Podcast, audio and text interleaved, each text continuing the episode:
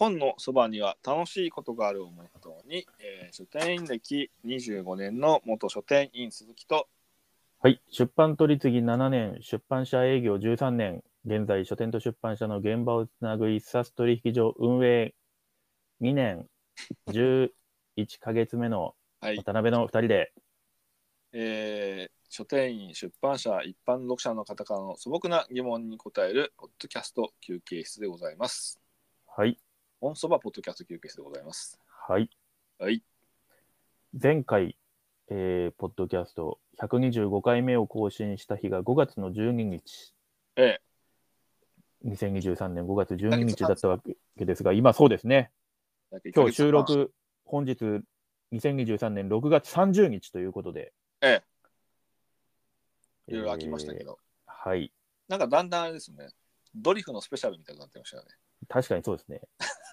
あのー番組を、レギュラー番組終わったけど、特番みたいな感じになってますね。こんな感じで。本当ですね。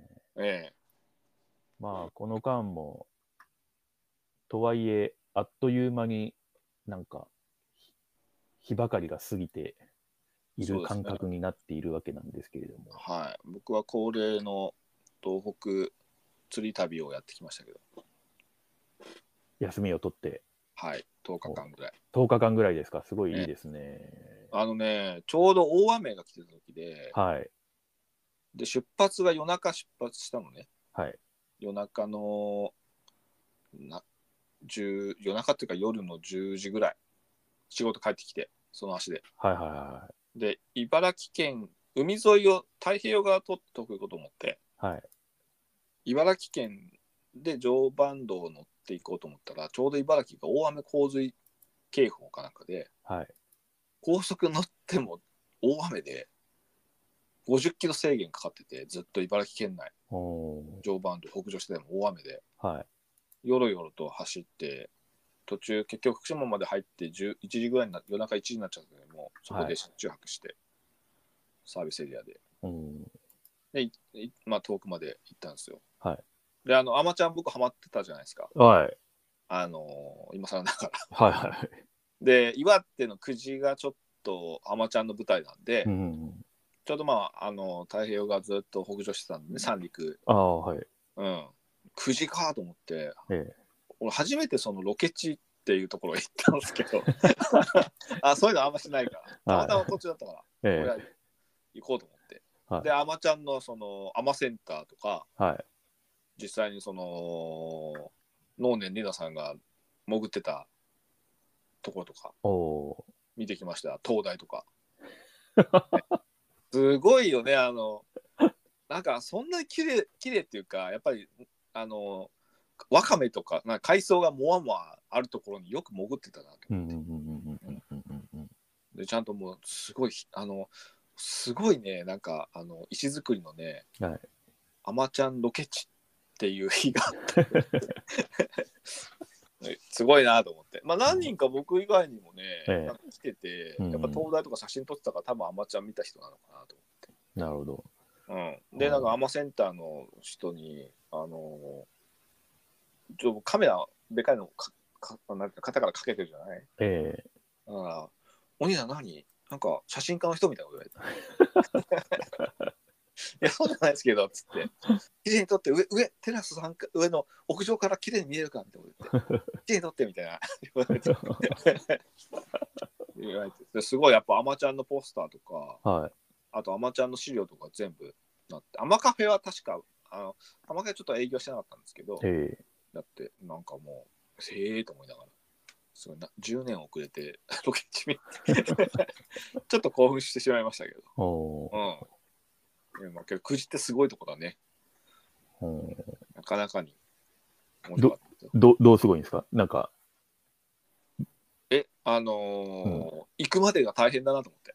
ああ、まあ、へまあ、偏僻なところなんですね。そうそうそうそう。まあその電車で行こうとしても電車で行くなかなか行けないしバス駅からも遠いしね9時駅か。らうんうんうんうんうん。うん、すごいとこだなと思います、えうん、車だったらまあそうこうそうでもないけど、ええ。うん、電車で行こうと思うとだからドラマでねあの小泉京子さんがえはい。あの帰省したりするときにはい。9時まであのいろんな電車乗り継いでいくんだけどはい。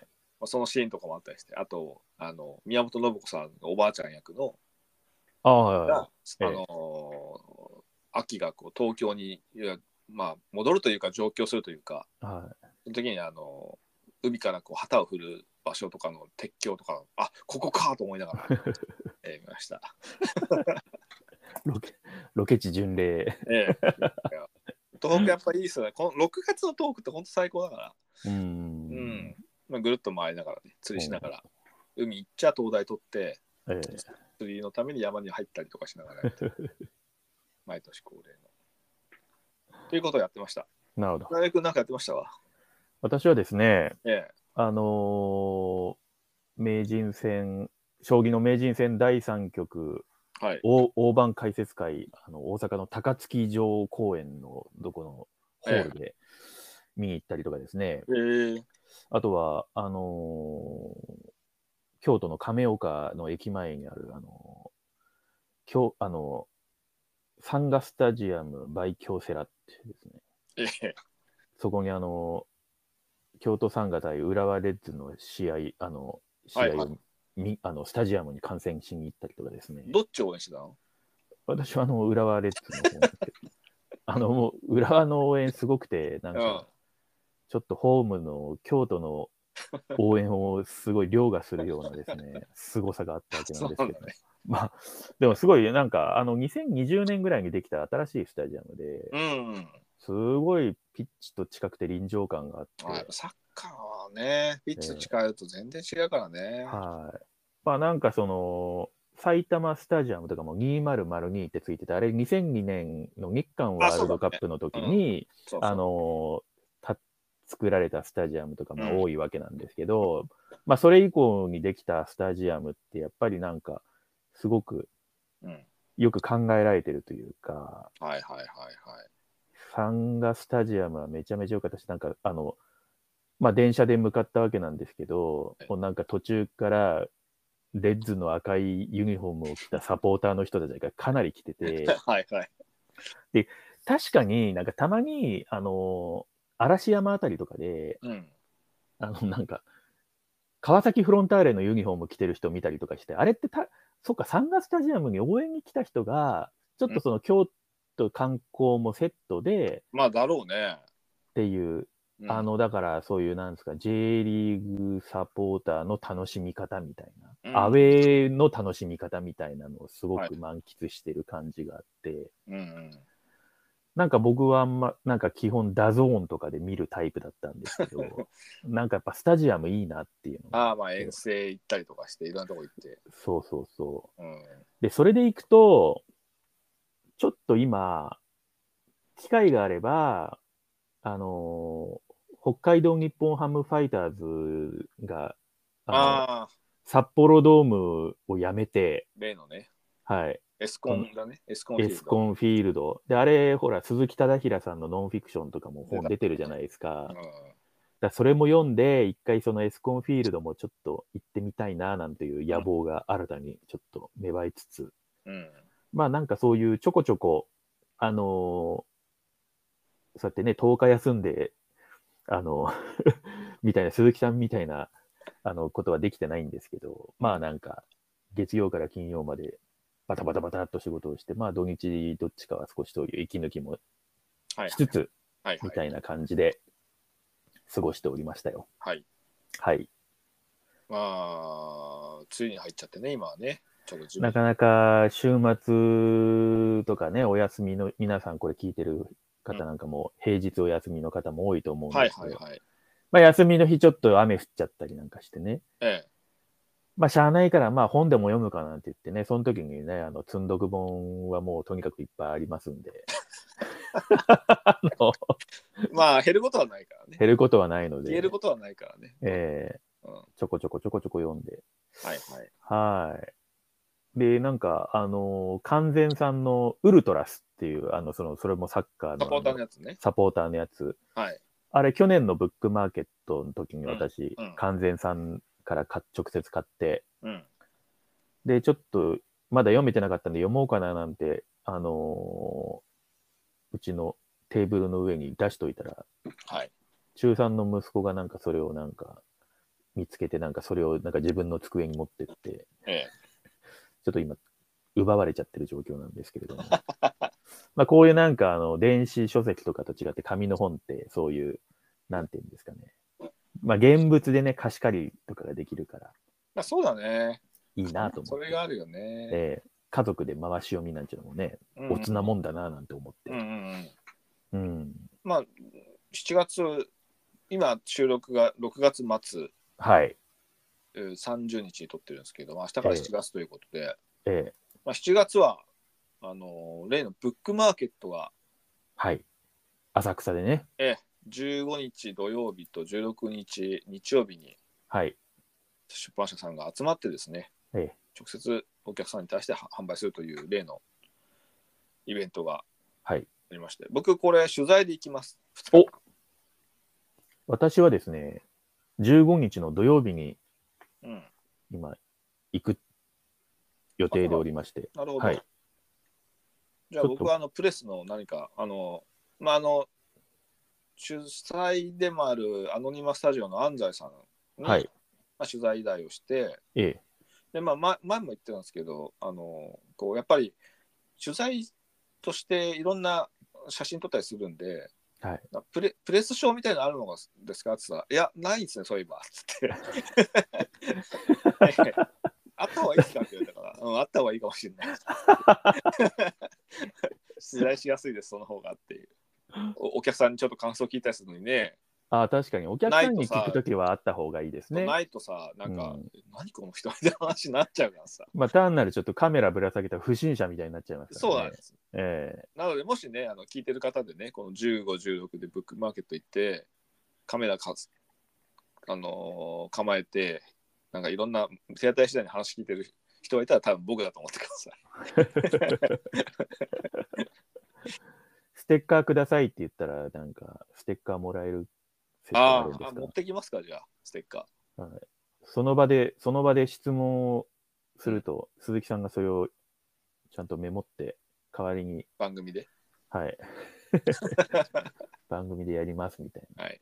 な。はい、まあ、あの、本当に、まあ、7月で本に関するイベントとしては、これはね、一般の方も参加できる。まあ、これはぜひちょっと今回だって過去最多出展者数でしょ、のようですね。56ブース74社だよ、だって。は本当に秋書房さんとか朝日出版社さんも出るしい。うん。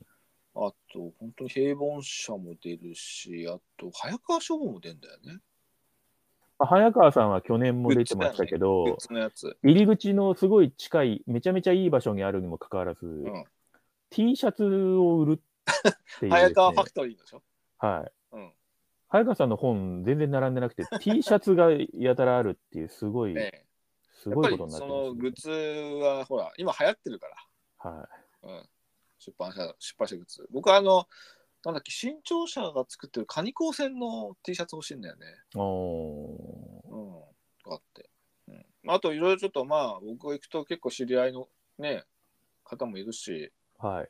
まあ過去に何度かあのスペースのあの公開収録の時にあの参加し参加っていうかこっちから強引に引きずり出したあのパイインターナショナルの三好さんとかね、はいはい。とかいらっしゃいますんでね。まあ、あの、本当に、いろんな方に会うっていうか、顔見知りの方もにも会いますしね。まはあみんないい本作ってますからね。い。はい。その本作ったねこれどういうふうに作ったんですかとか聞聞けばその場で答えてくれるという、そうそうそうそうん、う。はい。作られるストーリーまでも聞けるっていうね。ええなかなかその普通の本屋さんのいつもの本屋さんで買うのとはまた違った楽しみがこのイベントはあるんで、そうですね。えはい。ぜひぜひ参加参加は別に無料ですしねもう予約制でも何でもないんで、ええあの浅草の台東会館だっけ？えーとですね。台東館ですねそうですね。うんはい。東京都立産業貿易センター台東館台東区の台東館ですね、はい。最寄りの駅は基本的に浅草かな。そうですね。まあ、まあ。僕いつもここ浅草降りてあのうなぎ食べて行ったりするんですけどねここには。まあ、界隈、すごくまた、あの、いろいろ、まあ、浅草観光地、るからね。ね、観光地でもありますから、うんもう。賑、やかだからね。まあ、浅草寺行ってからね、行くとかもいいですし。そうそうそうそうそう。はまあ本当人多いからね、このブックマーケット自体もね。い。いや、本当に本本当に。え影響になってるんでね。ーはい。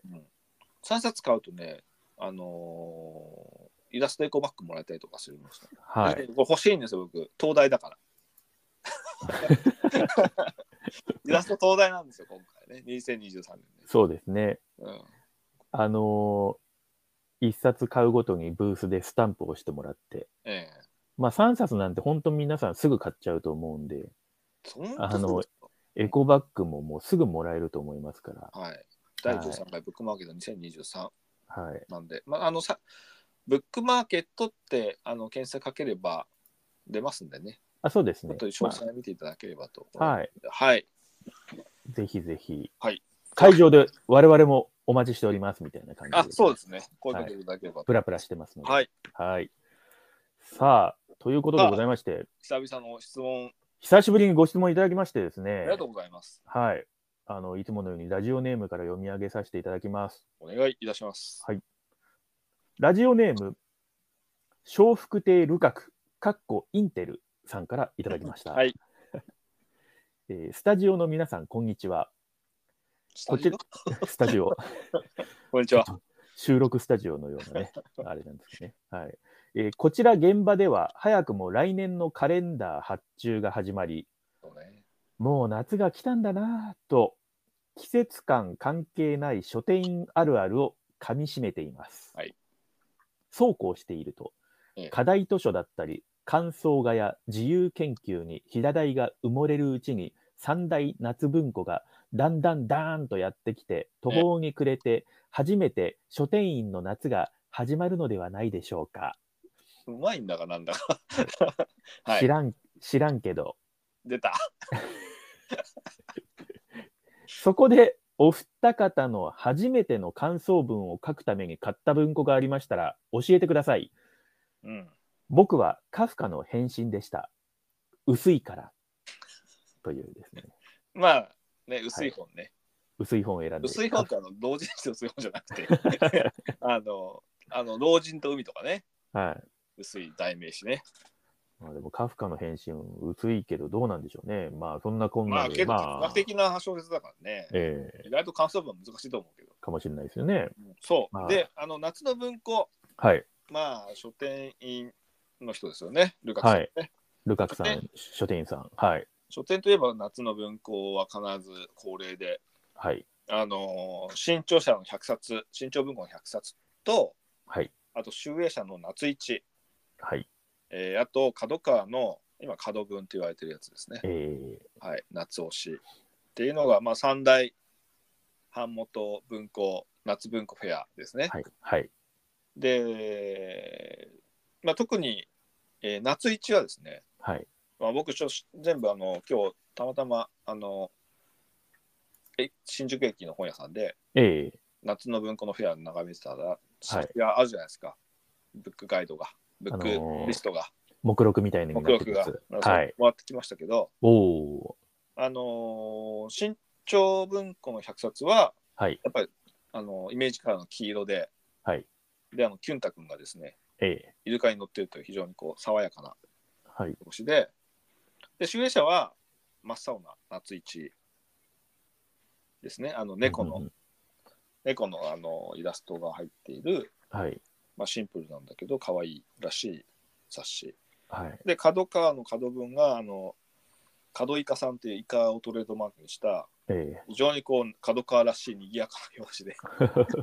なので3つなんですよね。えええまあ、あの、夏一はですね、僕はあはいの、今、今話題の広末涼子さんがですね、うん夏一のイメージキャラクターとして第1回の時に、そうですね。ええはい。当時いろいろ書店でか広末涼子さんのピンバッジ？バッジとか？うん、看板？縦看とか？ええすげえ使ってましたけど今考えたら今ね取っといたらすごいレアものだったんだろうね。まあそうですよね。うんまあねそのでまあ、そういう夏市があって、はい。まあ、今はキャラクターになってますけどちょっと前まではね夏市ってそういうタレントさんとかアイドルとか、そうですね。まあ、上がってましたね。はい。ちなみに夏市は7月21日が夏市の日ですからね。夏一の日。はい。7の2、2、2、1。確かに、夏一です。夏一と。はい。ああ、なるほど。まあ、身長はね、やっぱり昔は呼んだパンダが、呼んだパンダですね。やっぱりイメージがね、今でも。うん。そうそうあの、角館でに、はい。あのー身長のそういう、なんていうの、図書館があって、はい。まあ、文学図書文学史がわかるでそこに昔の読んだパンダの、はい要は人形アニメーションが見られるんですよそこで。へえ。で行った時に一昨年か何年何年か行って見てはい。結構うるっとくるんですよねあれね。ええあの宮沢りえさんがナレーションでね、おー。うん、まあ見られましたけどまあ読んだパンダ僕好きだったんで、ですねブックカバーとかトートバッグ持ってますけど、うんうんうんうん。あのねあのグッズで交換できたんですよね身長はいはい。というのがあったりとかして、まあ、もう終わってきましたよ。うん。で、やっぱりね、夏の文庫って、僕なんかも品出ししててもやっぱりなんかちょっと今年の夏ちょっと昔の本古典とか読むかみたいな気分にさせてくれましたよね。まあそうですよね。なんかやっぱ夏、そういう感じですよね。なりますよね。で書店員っうてん特に新刊ばっかり追っかけてるから、そうそうそうそうい。つかちょっと前の本読みたいな機会があれば読みたいなって常々思ってるんですよ。はい。うん、でこれ夏一とか、あのー新潮文庫100冊とかそういう夏の文庫フェア出し品出しながらなんかあのー何？古典のさ、えあのー太宰とかさえはい。あの読んでない太宰の本とか小説とかええ読んでみっかみたいなっうんうんうんうん。ていうのはありますよね。はい。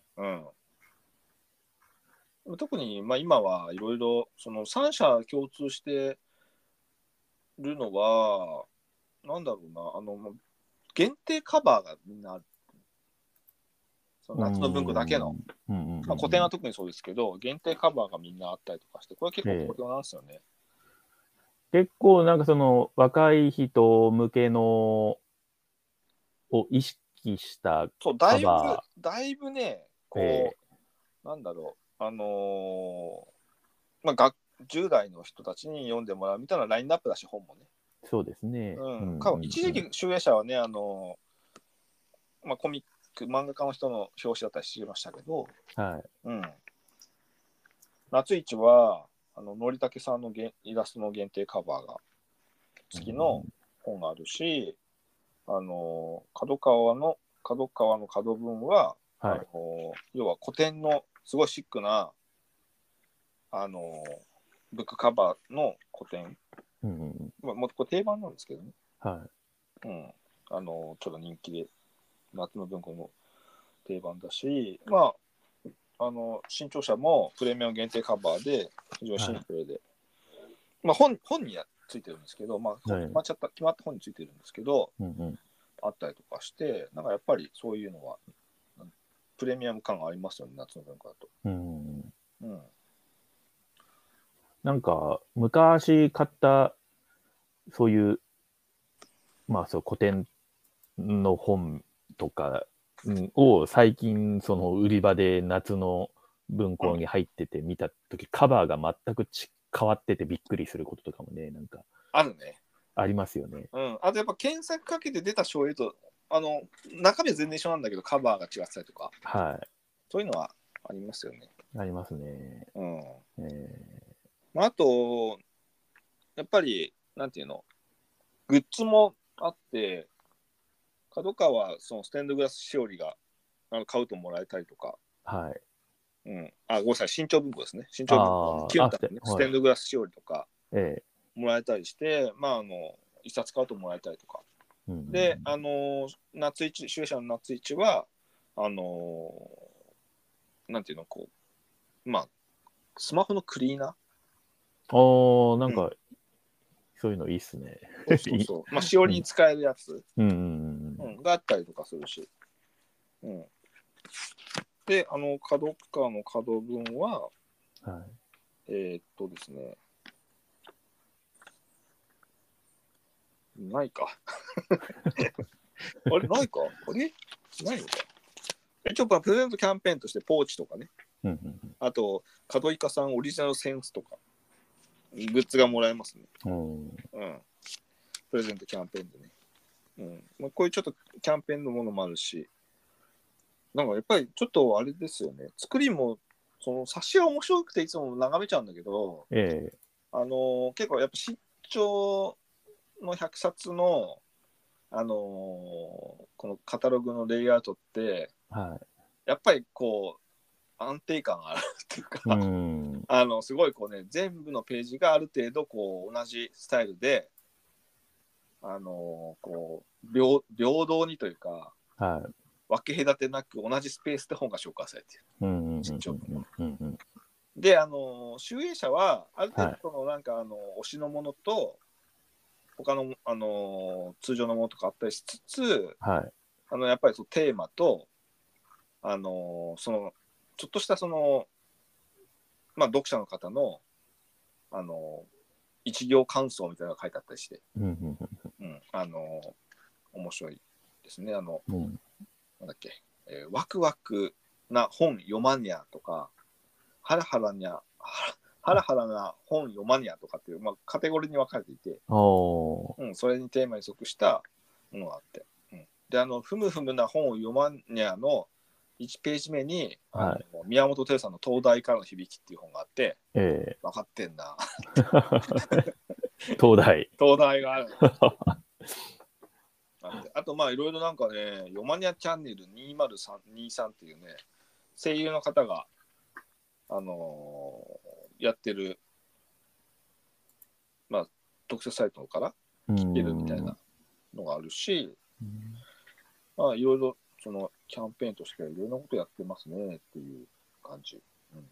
やっぱ、うん。角川さんははい。あのもっとね読書ガイドらしいあのチャートで読みたい本見つかったりとかはい。あとその人物相関図が載ってたりとかええあのそういうその一冊一冊の本をこう相関図書いてやったりとか登場するキャラクターのなんかそのあ登場する本の中に登場する小説の解説だとかはい。なんかいろいろこうかなり読書深掘りして解説したりとかしてるんでうんこれ読み応えめっちゃあるんですけど本自体じゃなくてこの目録自体が相当読み応えあるんですけどはい。面白いですよ。うん。まあこれ無料でもらえますからね、これね。そうな、なんか、あのーふと気づいたんですけども、我々が思春期だった頃って、まうんあ、あの、ホームページ、インターネットでホームページ見てとかなかったじゃないですか。なかったですねキ。ャン、キャンペーンサイトとかもつなかったわけじゃないですか。まあそういうなんかこう情報が一つに集まってる場所じゃなかったですから。そう。やっぱ目録の価値ってやっぱすごく、っていうか目録の訴求力ってすごいあったんだなって今思えば。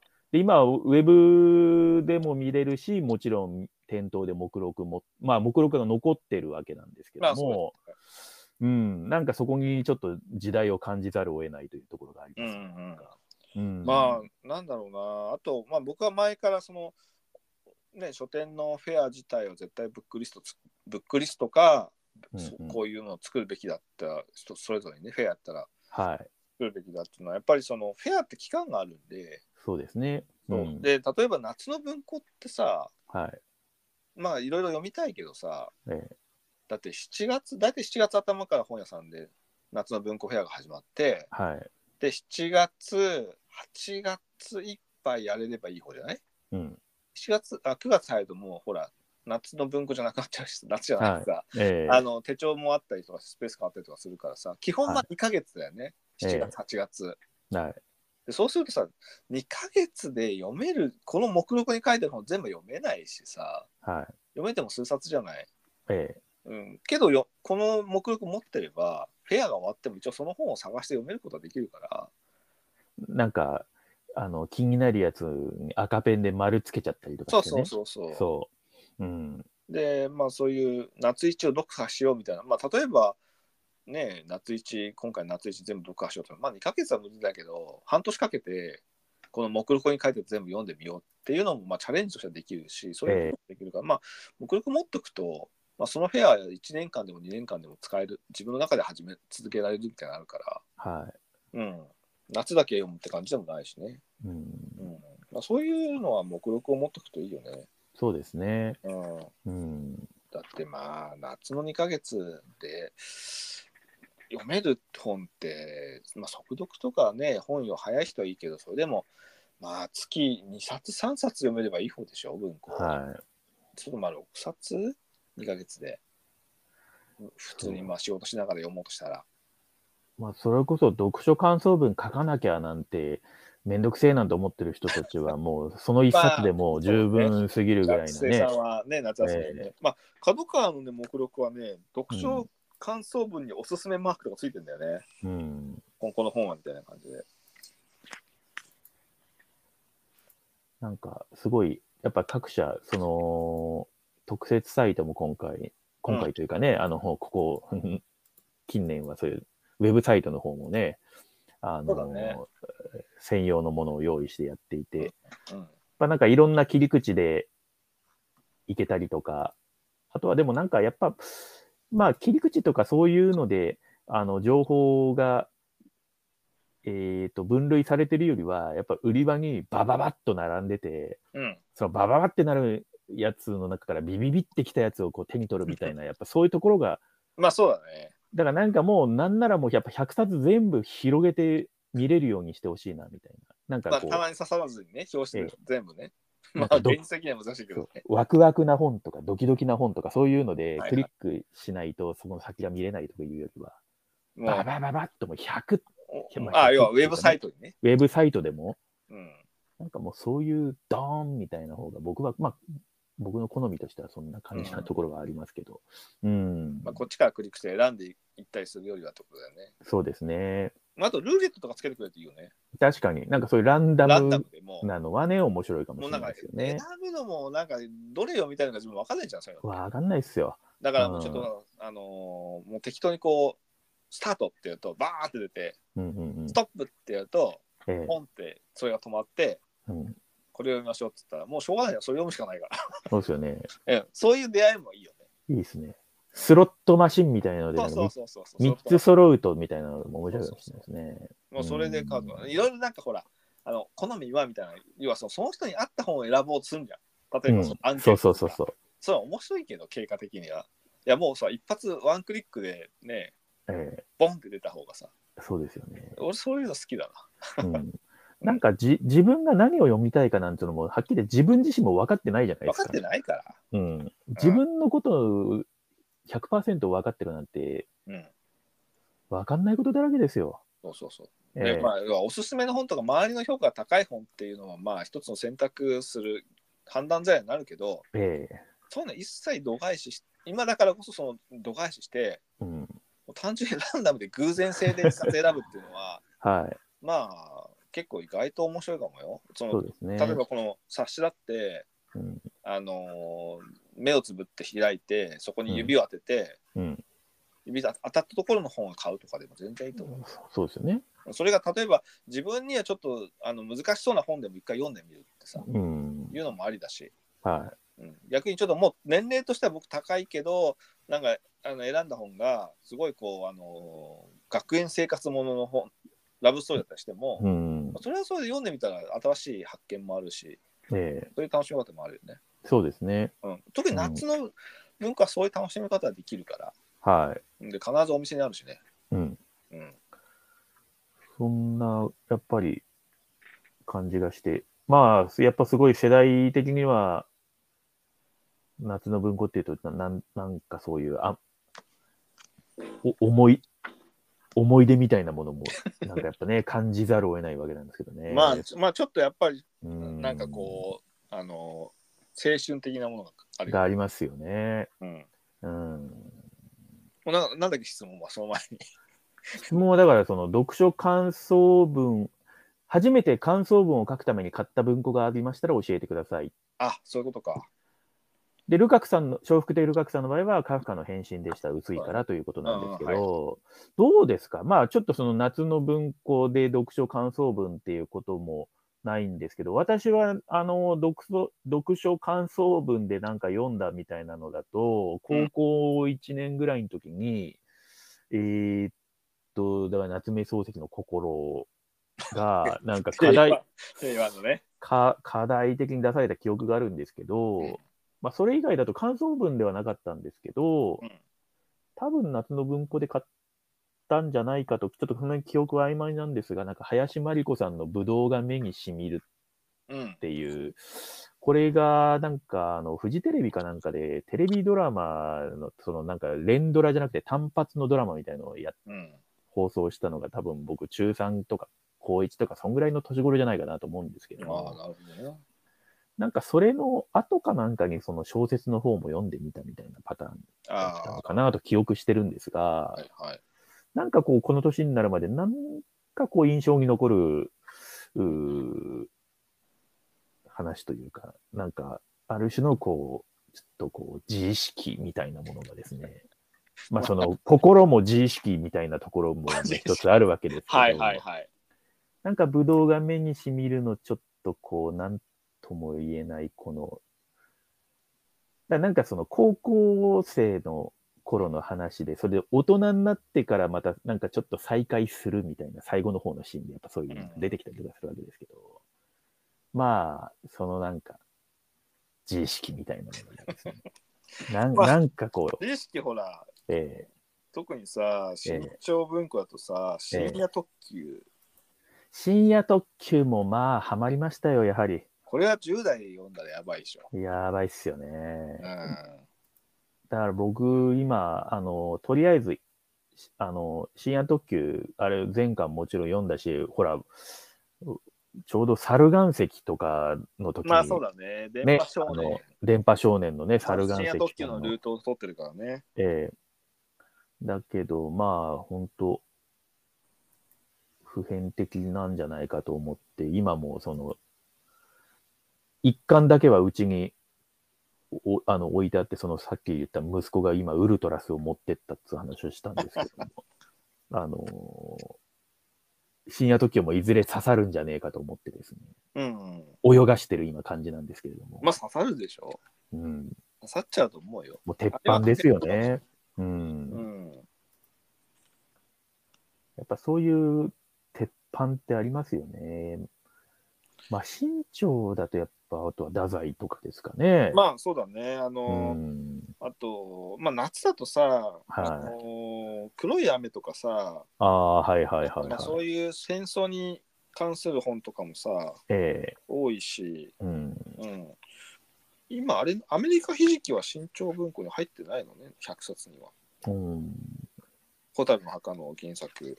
うんうん。まあ、あと、罪と罰とかはね、あ罪と罰とかはこういう時に読んどきたいよね。そうですね。うん。やっぱりなんか、今まで読んでなかったみたいな人はね。もう僕おすすめはね、あはい。あの、ちょっと学生たちなんだけど、大人の人とか、はい。あと、なんだろうな、お子さん、小さいお子さんがいるお母さんとかお父さんとかええは、あの、僕はね、読んでほしいのはね、レイチェル・カースのセンス・オブ・ワンダーをぜひ読んでほしい。おこれはめっちゃいいですからね。うん。あの、まあ、小説ではないんですけど、はい。あの、センス・オブ・ワンダーっていう、要はその驚きとか、物事に対するセンス、ええ感じる、その、感じる力というか、はい。感情みたいなのを、まあ子供がそういうふうなものに対してすごくこう不思議なものとか好奇心を湧き立てるようなものを感じるってことがすげえ大切だってことがよくわかる。うん。まあ、俺子供いないけど、ワンダ、ワンダーのセンスですからね。ワンダーのせい。で、やっぱりなんかね、レイチェル・カーソンもそうだけど、あの子供と一緒に散歩に行って、はい。子供がいろんなものに触れて、質問してくるみたいな、そういうのを大切にしてて、時間をね。うんうんうん。うん、だからその決まったものとかそういったものに毎回毎回を連れていくというよりも子供がその驚きとかを感じるようなところがすごく、まあうんあの成長としてとても大切なものだよっていうことを伝えてるんで、はうん、大人向けの夏の一冊だったら僕はこれおすすめするけどね。い。うん。うんいいっすね。うん、まあなんか僕はあの読書感想文で買った本って覚えてないし読書感想文書いたこともあんまり覚えてないんだけど何書いたっけかなと思ってなんか鈴木さん、昔はそういうのは書いてなかったかもしれないけど、うんなんなら今、ライター家業で今、読書感想文でお金もらってますからね。書きまくってるじゃないですか。まあ、読書感想文っていうか、ブックレビューとでも言いますか。まあ似たようなもんですけど。はいまあ、小学校の時に、え夏休みにガラスのうさぎをえうん図書館で、学校の図書館で、近くに本屋さんなかったの田舎だったんで、うんうんうん図書館で、はい。その要は戦争のガラスのうさぎですよ。名作と言われる、ええあの今、児童書になってるし、はい。あの東京大空襲のお話ですよ。はい。あのまあ、戦争について知るあの高木敏子さんのやつですよ。うんうんあのまあ、実際の経験をやったね。はい。で、それを借りて、はいで、読書館で借りて、ええなくしました。えー、紛失ししたと。ええ、で、あの親と一緒に呼び出され、えええー本を、はい。えーか改めて買い直し、はい。あの弁償しましたね。何の話ですか？僕の読書感想文の一番の感想ですよ。思い出ですよ。読書感想文といえば。あとはね、そんなになんかね、ないんだよな。本当、うん何書いたんだ読書感想文なんて。やっぱ活字って、そんな小学校、中学校4、まあ小学、中学校で初めてね、あのーなんだっけ、スニーカー文庫とかクラスに入ったりとかしたから、うん。活字、小説というのを読み始めたりとかします。それがやっぱ漫画ばっかりだったからね、あんまりこう、活字の本に関してね、まあ、それが今や感想を書いてお金もらって、日々暮らしてるわけですから、まあ、人だ生はおかしなかもんですけどら、、そうですよね。うん、まあ私なんかも全然活字読むっていうよりは雑誌ばっか読んでましたからね、なんか。まあそうだよね、まあ、活字というか雑誌のうん。書いてあるコラムとか、そういうのは読んでたけど、そうそうそうそう。そうどっちかっていうとそういう感じ一で冊文字だけのものとかはあんまりなかったね。ええで僕は高校の時に、あのー授業についていけなくなっちゃって、世界史以外の授業がわわけわかんなくなっちゃって、えで、机の下で片手でえええ文庫だったら本を開けるじゃないですか。はいはいはい。片手で読めるじゃないですか。はいはい。だからなんか、あのー机の上では教科書とかノート広げてて、うん。で、太ももの上で文庫を片手でめくって読んでたんですよ。はいはい。その時に、だから村上春樹との、その、ノルウェーの森とかもその頃に読んでるんですよ。ああ。僕、だなんか高校は飲んでたね、やっぱり。うん、雑誌はやっぱ授業中読めないんで、まあ読めないね。バレる側ですよね。バレちゃうから、そうそうそう。教科書に、ほら、教科書立てて、そこに文庫を挟んで読むとかね。そうそうそう。うん文庫はね、そういう非常にね、そういう意味ではね、素晴らしい、こう、うんサイズなんですよね。そう。うんまあ、僕は、あのー高校時代は結構、荒俣先生の本好きで、あまあ、テートモータに始まり、新はい風水シリーズええ読んだりとかして、あと、銀河英雄伝説読んだり、はい。吉川英治さんの三国志とかね、うんうんうん。あの辺のもの読んだりとかはしましたよ、やっぱり。やっぱりなんか、そうですね、そういう感じで、なんかこう、活字に、まあ、そういったところから入ってみたいな。入ってった感じがしますねね。うん。まあ、友人たちの間の中ではもうなんか基礎教養じゃんみたいな話読まなきゃダメじゃんみたいなうん。空気が三国志とかあったね。あ、まあそうっすよね。なんかそういうのはありますよね。うん。うん、あのーまあ、司馬遼太郎もそうだけどええそういう本は読んどかない読んで初めて話に加わるみたいなえのはあったねえ。えうん。えうん。あまあそんな感じで僕はあのーなんか買った記憶はないんだよなこれ読まなきゃみたいな。高校時代もなんでた読書感想文って宿題にあったのかな。全然記憶にないな、確かに。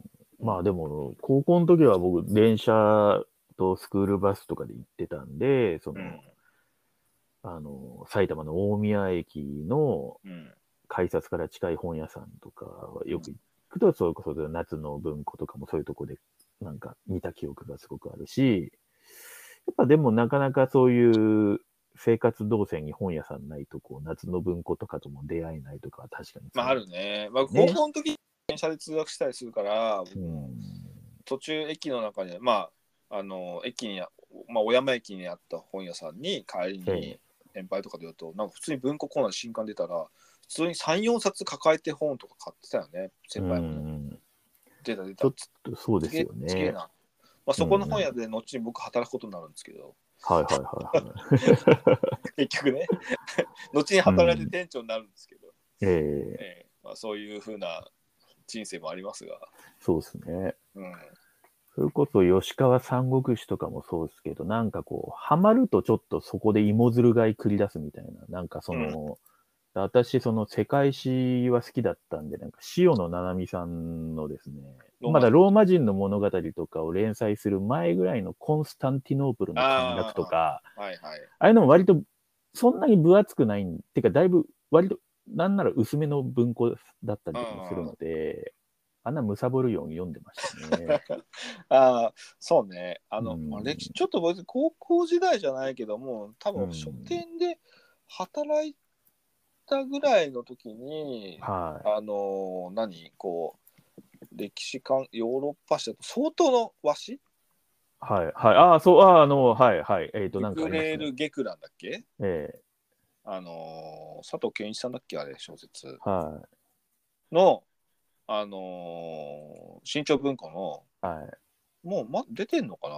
絶版になってないのかな？わかんないけど、これめっちゃ面白かったね。うん。ベルトラン・デュグ・ゲクランが主人公、要は醜い要望なんだけど、はい。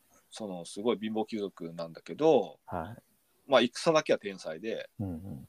で、まあ、その軍事の天才の物語なんだけど、なんかこれね、あの、なんだろうな、やっぱ、あの、銀河英雄伝説が好きな人は多分これめっちゃハマるし、うん。あと、やっぱ三国志好きな人は、諸葛亮とか好きな人はめっちゃやっぱり、呂布とかね好きな人とか、まあ、あと、えそういうそやな人物が好きな人とか、けど、はいどこが一つ才能に秀でてるみたいな、これ、これめちゃくちゃ、これ何年だ ?2001 年か。だからまあ、僕、高校は卒業してるな。多分書店でバイトして、はしてた時ぐらい。2000 2001年2001年。2001年で僕、社会人1年、2年目とかですよ、ああ、じゃあ僕、書店で働いてたな、じゃあ。全然働いてるんじゃないですか。働いてたね。うんうん2001年ね。書店員だった時だね。で、これがまあ面白くて。そっか、文庫になったのが2001年だから、まあちょっと単行本はもうちょっともうちょっと前だよね。前かもしれないですけど、まあまあそのぐらいの時ですよね。そうそううん。まあこれもなんか多分もし夏にこうちょっとね上下巻なんだけど確か文庫だとね。うんだからそこからそういう同じ、まあそういう佐藤健一さんとかも結構いっぱい、そこから読める本いっぱいあり、どね、出てくるしね。いっぱい出てきますからね。まあ、あと僕あのー夏の記憶となんだけど教習所に夏通った時にはい。車車の教習所だったかなはい。僕はもう持ってたから、ええあの要はキャンセル待ちってあるじゃん教習所って。あのーそうですよね。だから、予約予約1時間前だっけ確かそうです、そうです。はい。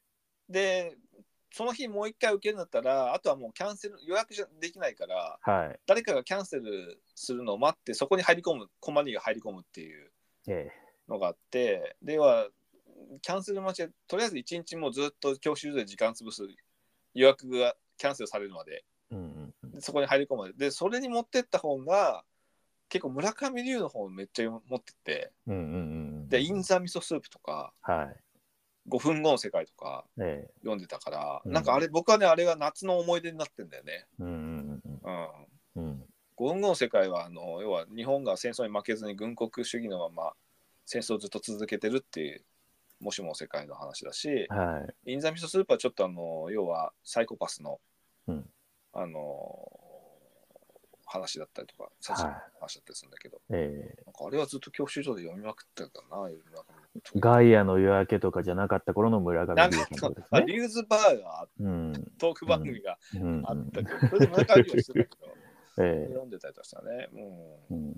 まあ、そういうのは記憶にしてある夏の夏の文庫としてはね、いいっすね。うん、なんかまたそういう今年の夏の文庫もまたそのある世代の思春期の人たちにとってのとか、青春時代の人たちにとっての何かの夏の思い出の記憶とともにあればいいっすよね。やっぱりそうなんかあのね、うんやっぱりなんか体験としての読書ってそうですよね。読書の中身の感想ではなくてそうそあのーこれね、し集英社で夏一の方でやはい。ってんだよね、その高校生の、はい。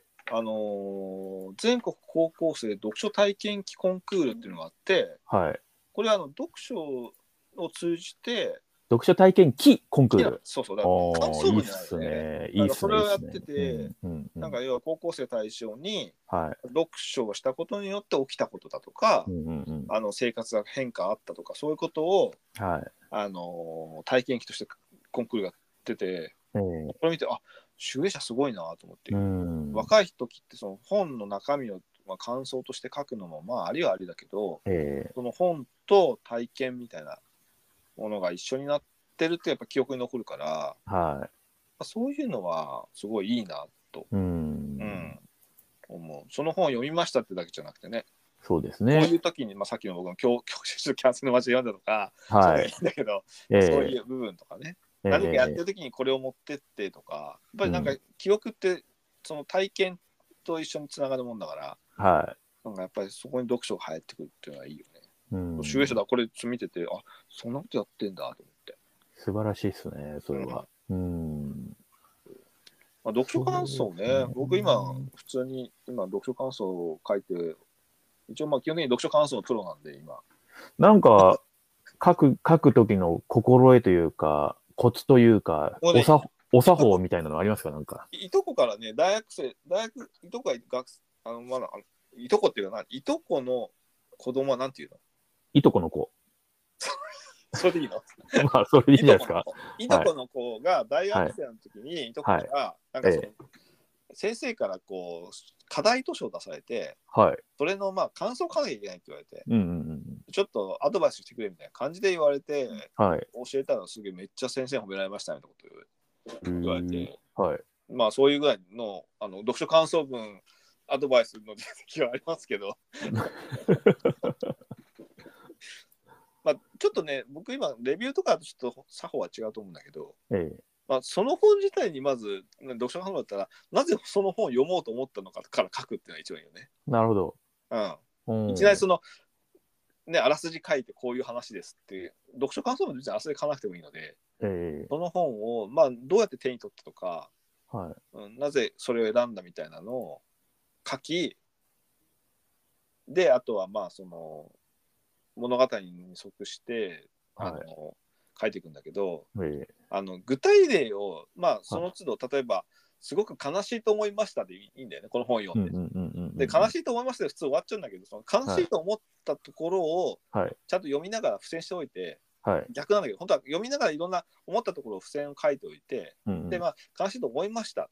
で、本の内容で例えばみたいな感じで、その具体的な悲しいと思った部分を書くっていうと、ええ。一気に多分ね、1000文字ぐらいは簡単に書けると思います。うん、で、最じゃあ初に、、そっか、あれですか、その、今ちょっと思いつきで言ってるんですけども、うん、喜怒哀楽で、ふ付箋を4色用意して、ああ、それいいね。僕はそれやってないけど、けどそういうふうなパターンで、要は付箋を貼りながら本を読んだ方がいいと思う。うんうん。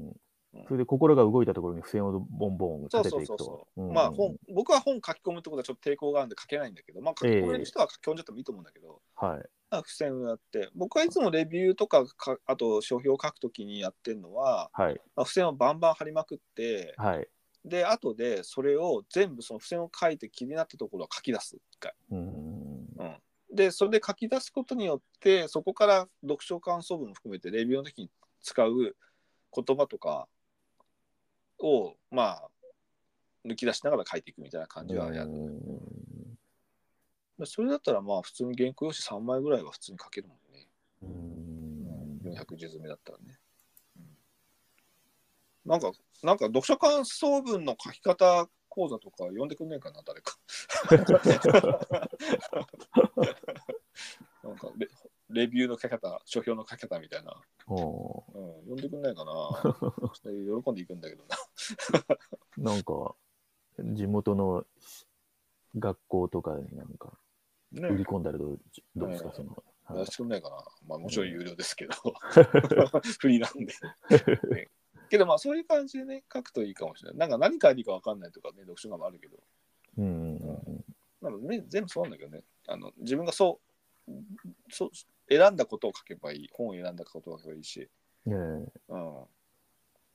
まあ、本は読まなきゃいけないですけどね、もちろん。まあそうですね、最低そこはもうそこはもう最低通か当たり前なんだけど。当たり前ですけどね。うんうん、読んでっていうのが、まあ、読書感想文かな。確かに。あとはそういう、あれですね、なんか、悲しいとか嬉しいとか、そういうありきたりな、うんあの、表現を、なんか別に言い換えたりとか、うん。それを。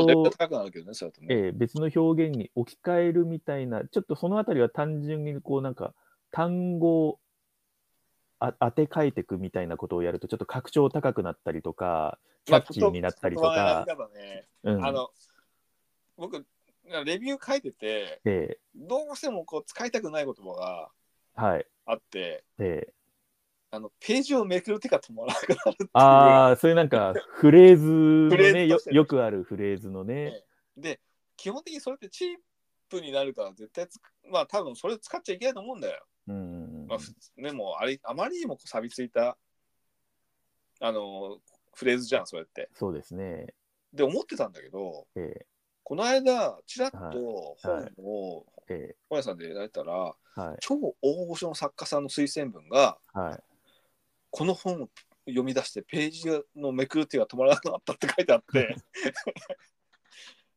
え、いいんだ、それ使っててと思って。大御所だからいいのかなとか思いながらも。まあ結構そういうのを使っててちょっとガクッときたけど。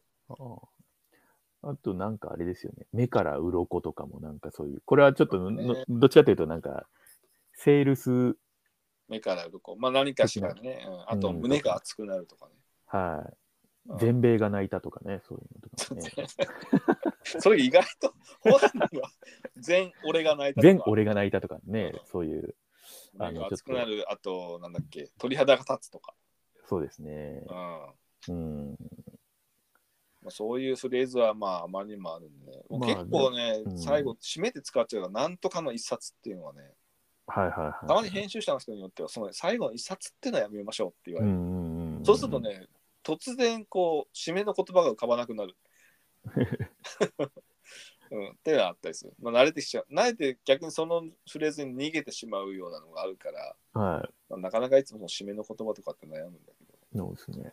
ど。うんでもなんかそういう、まあちょっとぎ、てまあ、テクニック的なところはさておき、やっぱりなんかその時の自分じゃなきゃ書けないものってあるから、別にうまいこと書く必要は多分ないと思うし。うなんだよねうん。あのその時例えば本と関係ないことで悩んでた場合にはい。それと並行して本の感想を書いてもいいと思うんだよ。なんかそういうような感じですよね。なんかその、うん、そそれ、それがやっぱなんかい読ん読み手をちょっとハッハッとさせるというか、読み手をどこかに誘う、そういうあものが、で、そっちの方ですよね。あと、うん、つまらなかったらつまらない感想文を書けばいいわけよ。うんあそうですよね。全然なんかこのかんこの主人公には同意できないとか、忖度する必要、誰にも忖度しなくていいですからね、あその読書は本は素。晴らしかったみたいな、うんこの本を読んで私はこう感じましたうんっていうふうに書かなくていいと思うんだよ。ええもう本当共感できなかったり、うんあのどうしても乗れなかった場合、はいもうこの主人公の考え方に私は逐一同意できませんでしたと。ええもうなんか、そういうの書いちゃってもいいし、はい。うんこのこの判断は僕は納得いきませんとか、うんいきませんでしたとか、はい。うんまあそまあ、そういうふうなのって、まあ、どっちかというと感想よりも批評になるんだけど、ええそれでもやっぱり感想としてはそういう自由だから感想そうですね。うんうんそういう方が何でもいいと思うんだよね。うん。ルールに縛られずに。やっぱり読書感想文のコツとかでよくね、高校はい書みたいな学校でね、あるけど、はうん、まあそういった部分はいいかもしれないですよね。い。確かに。うんでもやっぱりこう文字制限があって、うんまあお題がそうやって決まってはいるものの、やっぱりなんかその文章を書くって自由度が高すぎるようにも感じるし、まあそれはあるかもね。やっぱり書き慣れてないとなかなかそこの書き始めるところまでも大変な気がしますまあけども一発目に何て書くかみたいな。ありますよね。うん、僕はね、うんくるその一発目書くときのコツは、はい。あのー要はその言葉に関して説明を先に入れようとするからできなくて、はい。いきなり悲しかったから始めるといいと思うんだよね。うんうん。うん悲しかった、もうまあ、で、それはなぜ悲しかったか、その後よ気になるわけじゃええん。そういういきなり始めたりとか、うんうん。そういうのでも全然いいと思うよ。ええうん、書き始めの方に、そうですね。うん。うん、めっちゃ面白かったって言っても書いてもいいと思うんだよね。はい。やばい、やばかったと。うんうんうんうそんの後になぜやばかったかを書けばいい。うんうんまあそうすると読書感想文読んでる人も、なんでやばかったんだろうみたいな感じで読む人もまあそれなりにその興味をずっと持続できるし、そうですね。うんうん。まあ、テクニック論というか、うん。うん、結論を先に言って、その結論の辿った道を説明するのが、まあ、以上文章テクニックですね。まあじゃあ、例えばその、じゃあやばかったとか、嬉しかった、悲しかった、あの、まあ、納得いかなかったでもいいんですけど、じゃあそ、それはなぜかっていう説明するときに、えー貼っておいた付箋とか、抜き出しておいたメメモの本文の文章とかな、誰かの会話みたいなものが、それが素材として利用できるということですね。うん。生きてくるってことですね。うん。であとはまあこれ編集のテクニックかもしれないけど多分普通にあのこれこれこういうことでとても面白かったです、うん。っていう結論になるじゃん文章って。はい。けど先にとても面白かったですっていう先に持ってきちゃえば結末になったものをえそうするとガラッとかやっぱり変わってくる読み方が変わってくるじーはい。ゃん、うん、同じような感じで、え結論が先に書かれていることでのそのあの理由を後に読むっていうのはやっぱり読み手の側としてはさー、え。それでやっぱり興味がこの人はなんで面白かったと思ったんだろうみたいな。感じで読書がするの。ただただ変にこうこう、あのーこれこれこういうことがあってこういうことがあってっていきなり解説から始まっちゃうと分かんないじゃん。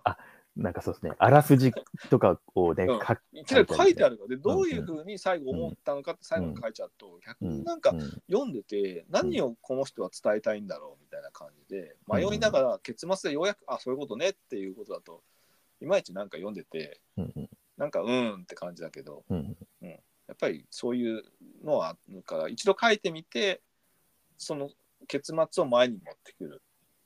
いきなり結末持ってきて後から理由書くのはめ大変かもしれないけど、え普通に書いてみて最後結末をか自分の感想の結末を書いて思ってそれを後でひっくり返すみたいな感じでやってもいいかもしれない。今パソコンだからそれできるじゃん。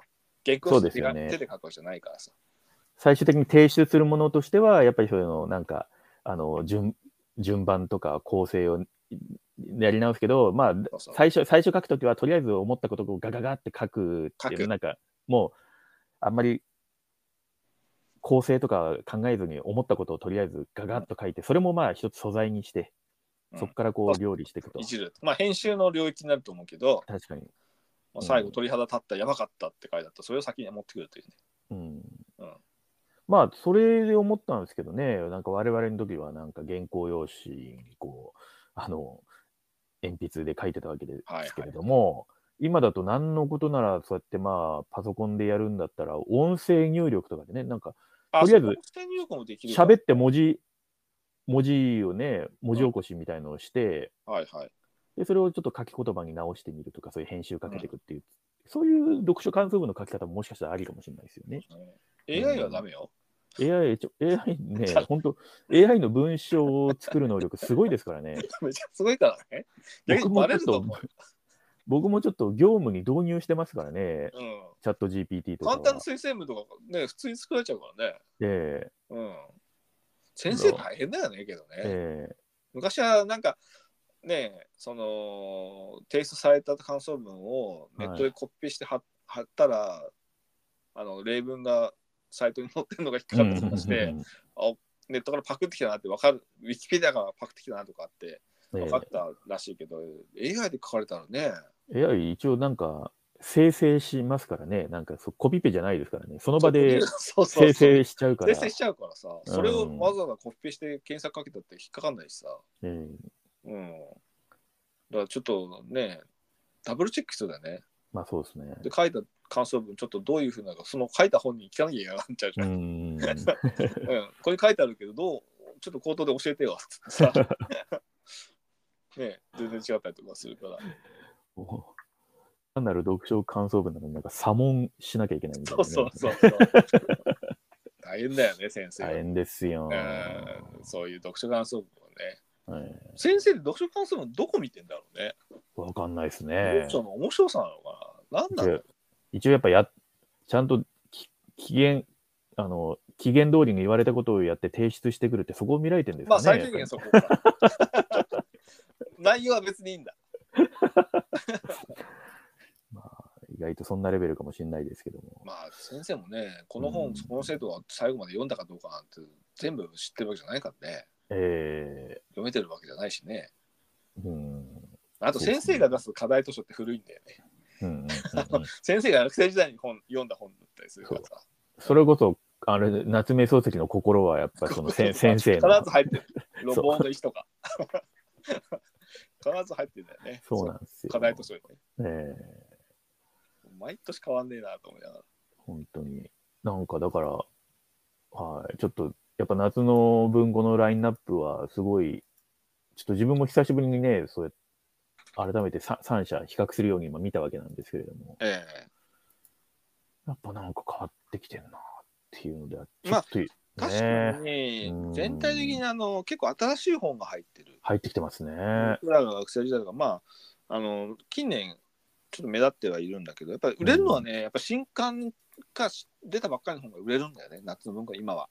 そうっすよね。そう、やっぱりそこから売れてるっていう、まあ、古典が動かなくなるんで、みんなやっぱり各社、結構新刊とか、新しい本を全体的に推してる夏の文庫でもね、はうん、あるんでね。うん。中に古典は含まれてくる。昔よりも古典は減ってるよね、やっい。ぱり減っ。てる感じですよね。うん。うん。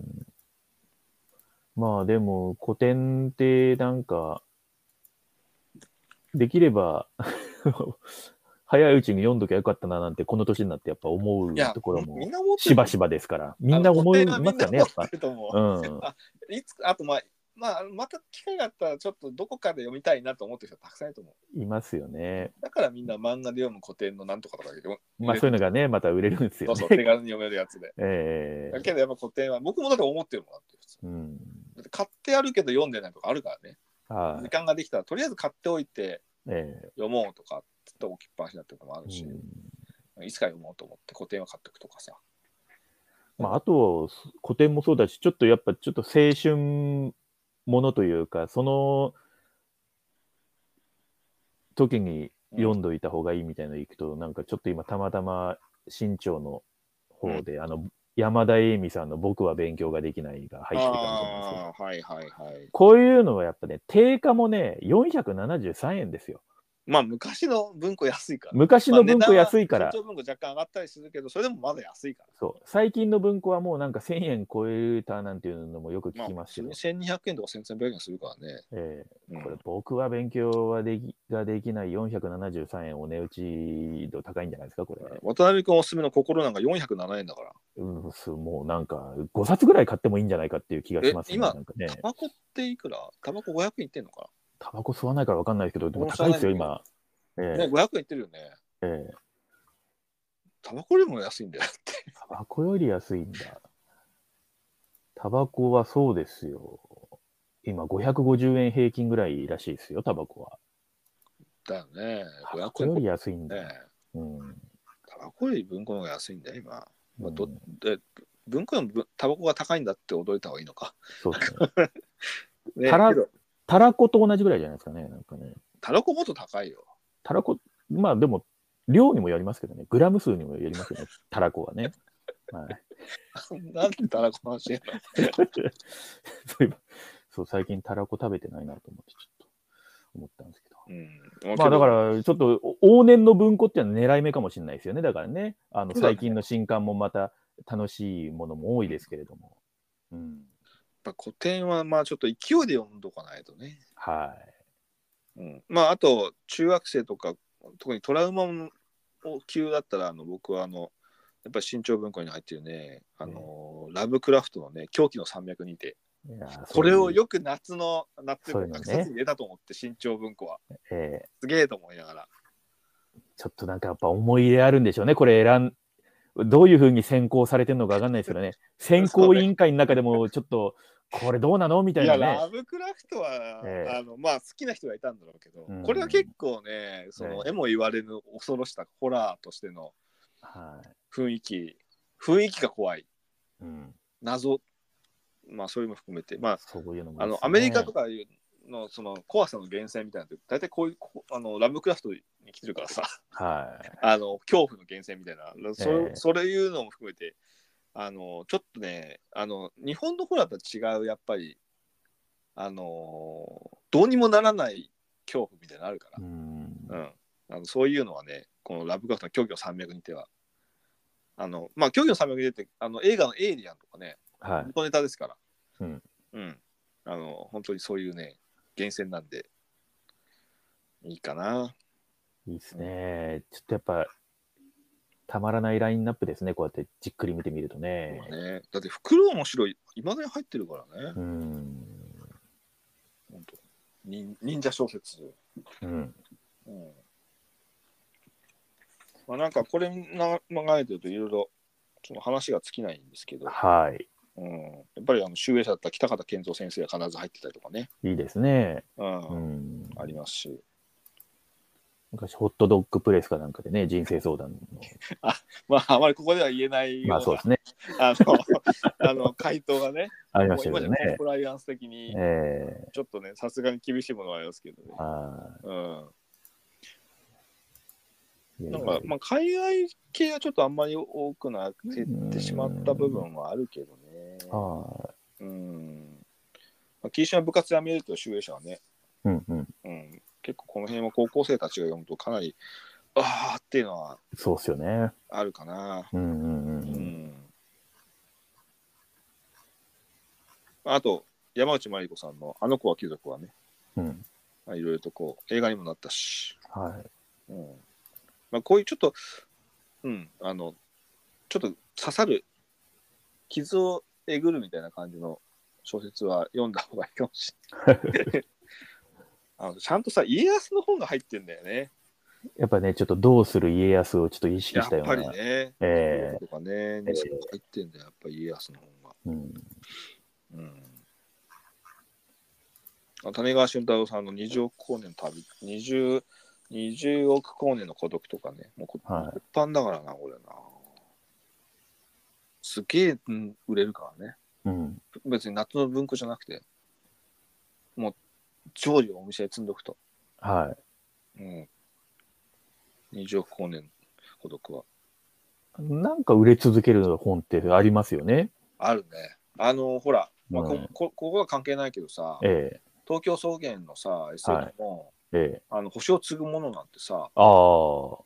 まあ、あのーまあ、最高傑作ではあると思うんで、僕はうん SF の中でも。うん。まあ、あれでめっちゃくちゃ SF ってこんな楽しいもんだなって僕はあれ読んで気づいてうん作品なんだけど、あれえ104髄してるからね。うん。ええすごいですよね。本当に。そうそうそうん。う。で、今度だって新版出るからね。ついに。あ、そうなんですね。うんおー頭にね。うん。まあこ、あの夏文庫じゃないけど、要は月にミイミイラというか、体が発見されたっていうね、はあの月にね。うん。でけど死体が宇宙服着てると。うん。しかもそれは何万年か前の死体だと。うん。いう、そういうさ、もうはい。プロットというか、い。え。え、どういうことっていうところから始まる SF なんだけど、はい。でここからあの、まあ、会話劇なんだよね、その真相を究明するまでの科学者たちのさ、えまあ、これがページのめくる手が止まらないんだよ。えうん。あっという間だね。めっちゃ面白いから。うん。SF としてはね。うんもうほんとセンスオブワンダーですよ。うん。ええまあそんな感じですかね。なんか、うん。まあお後、お後がよろい。しいようでございますよ、本当に。えええあすみません、恐縮です。いや、 Sense of Wonder だと いう感じですよね。でも本当に。 Sense of Wonder。まあ本当に、あのー機会、なんかすごい読書の機会としてはいいタイミングなんですよ、夏ってね。うん。まあ、あの、あんま外出ても暑いしさ、は家の中で何かしたいって時に、せっかくなんで本でもゆっくり読もうかアイスでも食べながらさ、い。うんうんうん、冷房効かせてさっていうのが今一番いいかなっていうのはまあ本当に冬とはちょっと違うんだよな雰囲気的に読書のそうですね。背中の押され方が。違いますよね。だから、うん、なんか新潮の100冊で、川端康成の雪国が入ってるんですけどね、なんかちょっと夏だ。夏なのにみたいなのがね。まあ、うんある意味こう、あのー夏だからこそ雪とかそういうものが、はい。あのーいいっていうのもあるしね。うん、そうですね。まあ、ちょっとノーベル文学賞的な、やっぱり、ところのやつは、こういうまあまあ、夏の百冊に入ってくるっていうのはね、川端康成とかが入ってくるっていうのはやっぱりいいいいものですよね。ねまあ、うんもうなんか、そういうのってさ、もう、とりあえず読んどかないとみたいなのあるじゃない？とりあえず396円ですよ、定価が。タバコよりは安い。タバコよりもだいぶ安いですからね。うんうん。まあなんか、もうここれさ、だって、あのーこう、い今、目録とかだとさ、考える本とかってテーマ別に分かれてるじゃない、はい。俺結構書店側の目線としてさ並べ方もさ、まあこれに合わせて並べるのも面白いんだけどさ、うん。結構さ、あの、ひらがなだけのタイトルの本集めたりとか、はいはいはいはあのカタカナだけのタイトルの本集めたりとか、い。うん。なんかどこが共通点のものをやって、ちょっと変わった並べ方したりとかして遊んだりもするもんね。そうですね。うん。文庫はそういう遊び方ができええ。う。だからなんか、あの、前、あの、し書店フェアアイデアコンテストっていうのを、あの、ウェブ商談会の企画でやらせていただいた時も、はいはい。あの、目があったから運命だっていうフェアを、ああの、神戸のお店の書店員さんがやってた、その、し想定がイライラストで、なんかあ、、うん。こっちを向いてる想定を集めて。あ、の顔のやつでしょ、表紙そう、顔、そう。だそういうのを並べるとか、うん。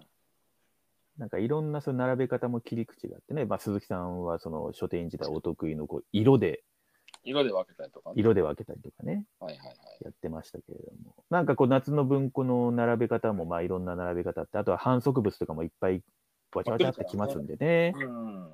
あれですけど、まあなんか、それこそなんか値段が安い順に並べたりとかしても結構なんかそう、値段って結構重要だからさ。おもろいかもと思いましたね。そうそうそう。うんうんうんまあ、これ目録とか値段の関係ないけど、あの、身長の面白いのはさ、えタイトルよりもさ、えはい。コピーが先に来てんだよね、でかでかと。うんその、伊坂幸太郎さんのさ、はい。クジラ頭の王様のさ、紹介ってさ、はい。タイトル小さく書いてあってさ、どう考えても絶対絶命だっていうのがデカデカと書いてあるんだよね。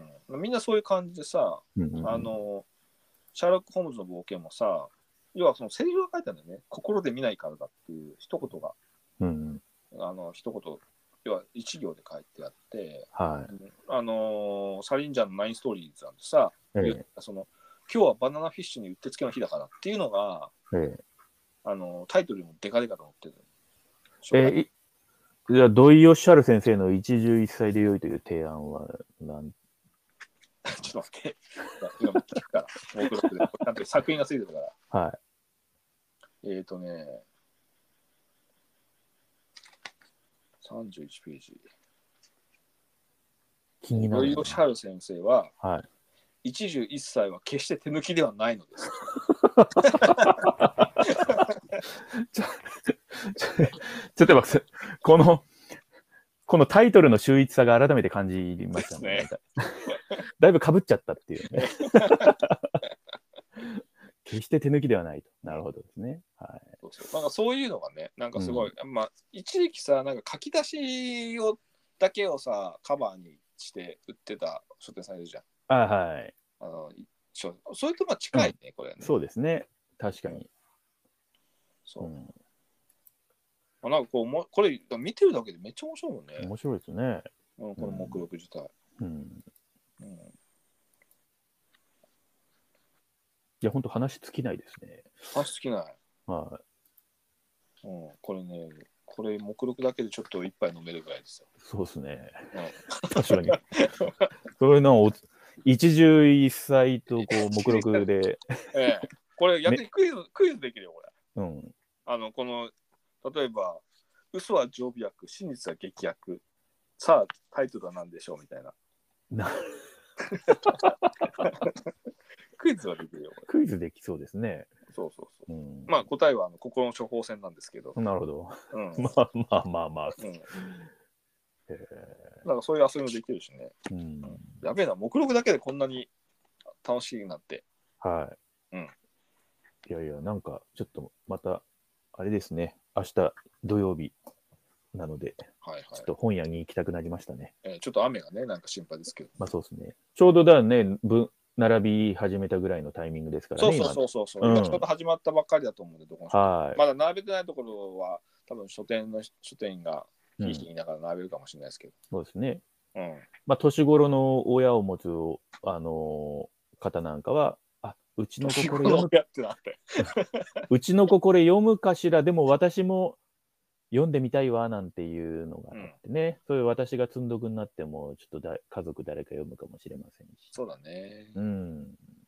あとはなんか子供を連れてって、好きなの買っていいぞ、一冊、3冊までな、なんつってね、そういうのもいいかもしれないし。じゃけどさ、お客さんでさ、うん。本は、本は子供が本を買うんだったらいくらでも出してやるみたいな。はいだからね。それ、なんだっけな、ちょっと間違ってたらあれなんですけど、あの、京都で成功者って本屋やってる堀部さんいるじゃないですか。うん。